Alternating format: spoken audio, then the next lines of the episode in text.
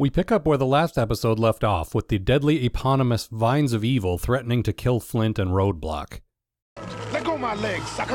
Well, it didn't rhyme, but I still think Roadblock is awesome.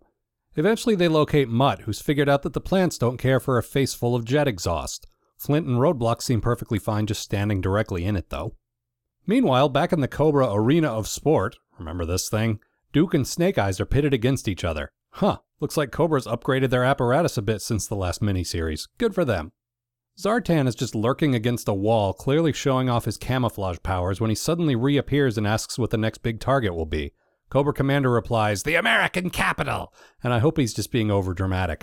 I'd hate to think our potential new leader doesn't actually know basic geography.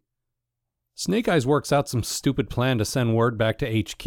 It's a plan that depends on Cobra being stupid enough not to confiscate his utility belt communicator which they are. Stupid enough, I mean. Then Duke and Snake Eyes briefly break free and have a nice little fight sequence to the series' ever present light jazz score.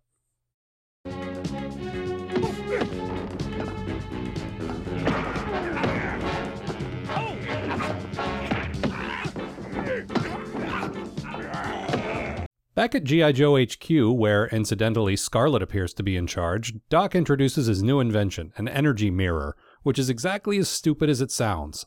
But it works, so the team rushes them to DC in another convoy! Woohoo! Back in the Vine Pit, the guys escape using some kind of emergency helicopter. I'm hoping this was part of their standard issue gear, because I'm not sure I can buy these three building one from scratch. Actually, given how quickly the thing falls apart, maybe they did build it. Oh, and they have to leave Roadblock behind. Mutt and Flint pull the standard knock out a couple of guards and take their clothes move, also stealing themselves a vehicle along the way.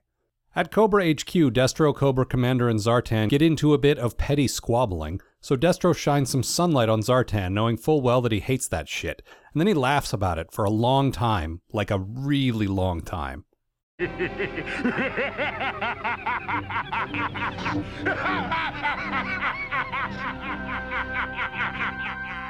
Dude, it wasn't that funny. Meanwhile, Roadblock's Vine situation is apparently spontaneously improved for no particular reason. So Cobra hits Washington, D.C. with a tornado, and the Joes rush in with their energy mirrors, which can apparently stop a tornado. Don't ask me, man. Actually, oh, they can't!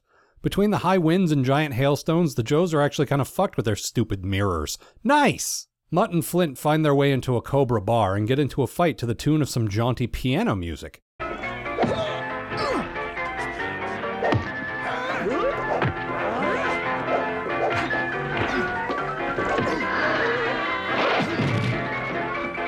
What is this with this show and bizarre fight scores? The dust clears and the guys meet a guy in a sailor suit who says this.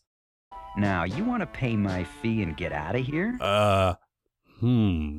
Let's see what Cobra's up to. Destro shoots a bunch of lightning at DC, which the Joes effectively reflect with their stupid mirrors. Yes, if you shoot energy at them instead of wind and hail, they actually do what they're supposed to. And then they shoot it right back at Cobra. This blows the laser core into orbit, then into three pieces scattered across the globe. Well, it's about time. You can't have a G.I. Joe miniseries without chasing something down at different points on the globe. Apparently, this has caused crazy weather all over, so whatever the hell Flint, Mutt, and their new sailor friend are doing out in the desert turns out even more ridiculous. To be continued!